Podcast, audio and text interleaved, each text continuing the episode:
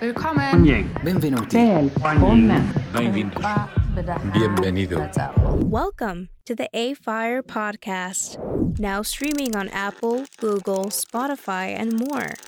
Now, in the most recent issue of AFIRE Summit, uh, there was a piece by Jim O'Shaughnessy, managing director and hotel group leader at Barings Real Estate. He, he wrote in his article that he called Time to Check In. I think that's a fantastic title. Um, that the time to invest in hotels is when they look bleak.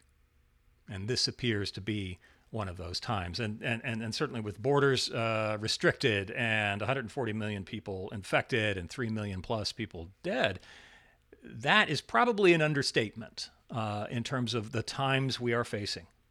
But there are opportunities and there are ways to think about hospitality at this time that I think is very important for us all to look at and consider. And Jim joins us today to help understand that and, and see a bit of the, the risks and the opportunities that checking into the hotel market represent. So thank you, Jim, uh, for joining me on the AFIRE podcast. Thank you, Gunnar. Uh, pleasure to be with you. So, um, retail um, and hotels are put in the same category, right? So, every time I talk to uh, an investor, an institutional investor, or every time we do surveys, those two are kind of put in the same bucket but I get the sense that they're not the same, nor are they behaving the same as we pull out of this. Can you give kind of a picture for why that is the case, what the differences are, and, and how we should approach them? Sure, Gunnar. I'd be happy to. Well, I think the first thing to understand, and you provided a little bit of context, is just how hard hit the hospitality market, at least in the United States, has been. Uh, 50% uh, decline in RevPAR um, during the 2020 year uh, compared to the previous year in upper upscale hotels that many folks travel to, like Marriott's and Hilton's, over a 60% decline. So, certainly, those top line revenue declines uh, engendered very difficult bottom line performances, net negative cash flow. So, the question is a good one. What what what makes hotels now uh, have maybe a different um, potential than than retail? And I would really point to the the fundamentals uh, behind the hospitality industry. Going into COVID, um, we had an increasing wallet share going to lodging uh, among key cohorts like the millennial cohort that really believed that experiential um, purchase, as opposed to material purchases, were something that was valued. So the idea of traveling, um, meeting people, seeing new um, sites, experiencing different cultures and cuisines, all drove, along with a rise of the global middle class and an increase in air travel, a rising tide to hotel uh, usage, therefore, hotel occupancy and hotel performance. And we believe that while it's important to carefully understand hotel by hotel how that recovery will happen, those trends, those fundamentals are still in place and ready for recovery. Which I think is fascinating when you think about that growth and where it's going. But at the same time, there's been a lot of discussion uh, across AFIRE around the emergence over the last 10 years of alternatives to hotels and the younger generation's proclivity towards an Airbnb option versus, or uh, I assume there'll be more of those kinds of options going forward versus a hotel. How is that eating into the business, or or is it? Is, is, is there room for both? I believe strongly there's room for both. You ha- you do see some of the larger uh, global chains, Marriott as an example, edging into, um, easing into some form of uh, home vacation rental we still see with the 2019 results, again, going back to pre COVID, that RevPAR, revenue per available room, basically the, the best proxy for top line revenues uh, in US hotels, was at an all time high. So, notwithstanding supply increases organically within the hotel um, industry and the addition of lots of inventory from Airbnb, VRBO, and the like, it appears that this structural um, call it a, a tailwind around increased travel is rising all boats. And basically, that more people are traveling, it makes sense to me that in certain formats, large family reunions, um, pure leisure destinations that are quite remote, one might choose, for example, you know, vacation rental over a hotel for, for all sorts of reasons. As this, so we have this interruption, obviously, in terms of numbers and everything else and uh, behaviors. Do you anticipate seeing any changes in in in these kind of millennial Generation Z uh, going forward, or or not? And what do you think it looks like as we? Uh, you're already seeing certainly some more uh, kind of uh, leisure travel taking place uh, when people feel safer. But um, how do you see that playing out going over the next year or two? Well, I think in such a severe demand shock um, and the reality of these lower occupancies at hotels all across the United States, we really look to a four to five year recovery curve. I mean, it really is that long. And, you know, for some investors, um, that might sound um, daunting. For other investors, that's exciting because that means that there is dis- real dislocation and therefore real opportunity. And I think the answer to your question really lies hotel by hotel market by market as to the composition of demand of these different markets and hotels. As you said, leisure recovering first. We've already seen that in areas like South Florida, uh, in Arizona, in the California coastal areas, where as early as last summer, there was a recovery even before we had vaccinations. And we've seen in some cases, in one example in our portfolio, um, a, basically a South Florida hotel that is at higher transient leisure demand, so that's individual leisure travelers, than they were in 2019, which is quite remarkable. So pent up demand there. Then it gets more tricky because as we go to business transient, so individual business travelers, business group, we've ascribed different recovery patterns to those um, different segments nationally, and then we drill down to the particular market and try to understand the demand supply fundamentals and, and really track whether that recovery to pre COVID performance is in 2023, 2024, or 2025. That appears to us to be the range as of right now. And I, I found the, the, charts that you included with your article to be really helpful in understanding what that looks like. Um, it's, it's not an easy picture uh, to work through. Um, well, that being said, you know, you talked about different kinds of business travelers, the transient traveler versus, say, uh, organizations or large groups. Uh, I, I, happen to be part of a large group here that that uses a lot of hotel, uses a lot of, and we are making efforts to figure out when our first uh, physical meeting happens once again. And, and, and frankly, it's difficult to predict. Uh, there, there's a lot of different me- metrics you can go by, but all those metrics are changing, and perhaps constantly. Uh, one of the concerns that I have when I think about our world of associations and association business is as hungry as people are, there is pent up demand to come together, to be part of these meetings, and it's really, really important. Will the demand be as strong after we're done with this as it was before? Are people considering that differently? As you look at that kind of business, because business associations are certainly a big consumer of business uh, hospitality. I mean, have you had any thought or discussion around how that might evolve, or are we really snapping back by 24, 25, and then we're all kind of off to the races? I would say that by you know by 2024, we still have just to take kind of closer to the outside of that range, convention demand, for example, below 100% of the pre-COVID demand for some of the reasons you've described. There may be some um, segments of the population that just are inherently less uh, comfortable with, with, with travel in a post pandemic world. But that's really also countered by organic growth. I mean, we have population growth, we have business formation, we have association membership growth.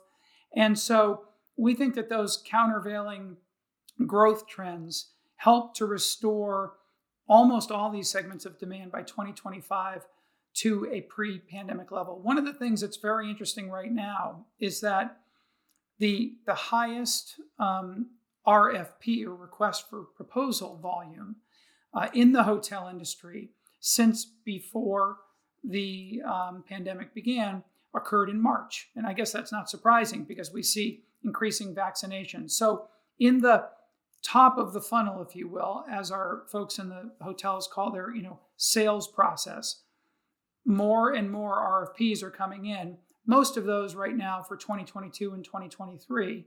So we do believe that the, that growth is occurring at the same time that demand uh, is at about 40% of pre COVID uh, in 2021, but about 60% of pre COVID in 2022. So I think when we start to look at some of these metrics, we really see that curve um, on the upswing steadily over time. And we believe that will continue. Well, I, I, you've certainly given me some hope. That's wonderful. Um, I, I, want to see lots of association activity um, going forward. That's purely selfish, though. It really has nothing to do with anything. Um, a, a, lot of uh, members have talked about waiting for distress, and they've talked about that over the last you know year and a half. Uh, uh, in all asset classes, in different kinds of asset classes, and aren't seeing it yet. Um, but everyone was certain that hospitality was the one area that you know you were going to be able to make some intelligent purchases, do some workarounds and reworks, et cetera, with what was there. That doesn't seem to have surfaced, at least not at volume. Uh, do you think that might be around the corner, or do you think that's uh, truly something that we're working it through and that the owners are strong enough to be able to work it through? Well, I think you know distress is a um, probably in our industry an overused word, and, and it's in the eye of the beholder. I don't I don't believe that there is a tremendous amount of true distress because of some of the um, actually cooperation that's occurred between lenders and, and borrowers, for example, um, to get through what was on both sides, you know, acknowledged as an unforeseen event. However, I do believe that the reality of this cash flow uh, drain has tested um, many owners that are uh, in funds that perhaps have shorter duration, um, might have some liquidity constraints, and has caused them to maybe just make the simple uh, estimation that given the capital that might be needed to refresh the hotel and this long arc of recovery we're talking about, that they'd rather exit now. Perhaps even, by the way, retaining some equity or gaining equity versus when they purchase the asset. So is that distress? Perhaps not, but for an investor coming in, it can still be a very interesting basis when compared to the 2019 results of these hotels and underwritten in a way that makes for, I would say, interesting risk adjusted returns. This isn't always the highest octane um, uh, investment, but these can be very interesting um, investments that provide a risk adjusted premium over some other asset classes. That's an excellent point. I, I often think our industry is uh, uh infected with a memory of the RTC back in the 90s and making a killing, and everyone's waiting for that moment again. And it, it, it hasn't, either it arrives and is over very, very quickly, or uh, it doesn't arrive at all. And I think uh, that's probably an indicator of health uh, more than an indicator of a problem uh, for us going forward. So that, that, that's great. I, I wonder, I mean, the operators, uh, the, the, the flags, the folks that are actually doing this, how are they holding up as the demands on them have, have certainly increased exponentially? Well, most of the large management companies that are publicly traded, you know, Marriott, for example, and and they're like acted quite decisively. And unfortunately, for many of their uh, staff, that meant furloughs at the operating hotel level, at the corporate level, and then eventually permanent layoffs. So, for better or for worse, like in many areas of our economy, I think these operators have emerged uh, leaner um, and more cost efficient. And I think more than that, looking forward, they're going to be cautious about how and when they add back um, especially labor cost, at again both at the hotel level and at the corporate level. And I think that's healthy. That's prudent. Um, they've learned some things from how to operate these hotels more efficiently, cross utilization of staff, modifications of certain um, service offerings, the elimination of less some less profitable offerings. I think you'll see more of that. You know, a hotel that offered room service because it was nice, nice to have. But when the rubber hit the road and that hotel really had to understand was that uh, accretive? Was it cash flow positive as a department? And the answer was no, and it was eliminated. It might not come back. So I think there are decisions like that that were made that won't be undone, um, maybe at all, or very quickly. When you look at the uh, industry right now, what are the what, what, what's the risk that you're most concerned about, or risks? What are the things that you're you're concerned about not going the right way, or things that investors should be particularly careful or cognizant of as they engage? Right. So I think there's certainly international travel is um, is not something I've really focused on. We've talked about the return of these different segments. So I think international gateway cities New York would be, you know, the, the one that comes to mind immediately. A little bit less certainty there and certainly more risk. You know, we're seeing, you know, in Brazil or in India, you know, really these these very difficult um, uh, patterns to the COVID virus. And when and if international inbound travel comes back to pre-COVID, I don't know. So those markets, I think, inherently offer more risk. Um, I would also say that um, more so than ever, understanding just basic real estate fundamentals of supply and demand um, and specific location and, and specific submarket are really going to come to the fore. Because if you get the overall recovery right, but you're in a slightly less optimal specific location or submarket, or you fail to incorporate um, the understanding of new supply, the penalties are bigger because the margin for error here is narrower. Mm. No, that makes a lot of sense. What are you most optimistic about? Uh, our collective short memory. You mentioned in real estate we have a long memory about the RTC. I agree, but there were many people um, as we went through and emerged from the GFC, the Great Financial Crisis, that strongly predicted that business travel, especially high end group travel, would never reach pre GFC levels for lots of reasons, but the AIG effect of kind of some image concerns about having people eating and drinking in fancy hotels. Well, that recovery happened early after the GFC, and then we went well beyond it. And that could be good or bad, but it's a fact that I think we have somewhat of a, of a short memory um, or maybe an overreaction is a better way to look at that when we look in the rearview mirror as to what has just happened and how it might affect our future performance. I think people enjoy traveling. They enjoy being with other people and interacting, as you mentioned with your association work.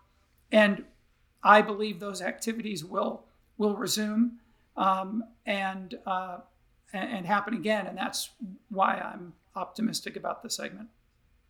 That's wonderful to hear, and and uh, you know I, I, I, hope that means that we can all anticipate happy travels uh, for a lot of people uh, going forward. We've actually run out of time uh, here, Jim. Thank you for giving a little bit of a picture. I encourage everyone to read his article uh, in the uh, most recent Summit Journal.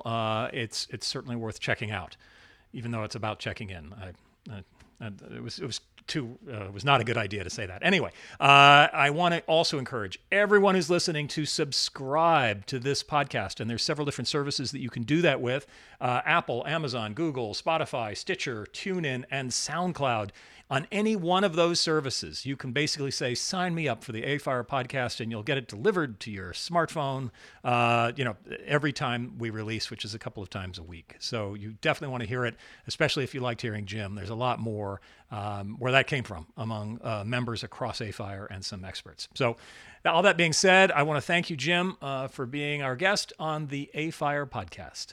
It was a pleasure, Gunnar. Thank you for your time.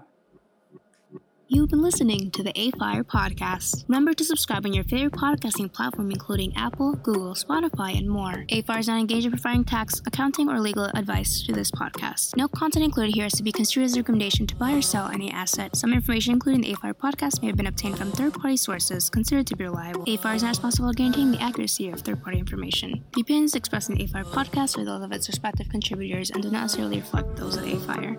To learn more about the AFIRE podcast, including underwriting guest opportunities, visit afire.org slash podcast.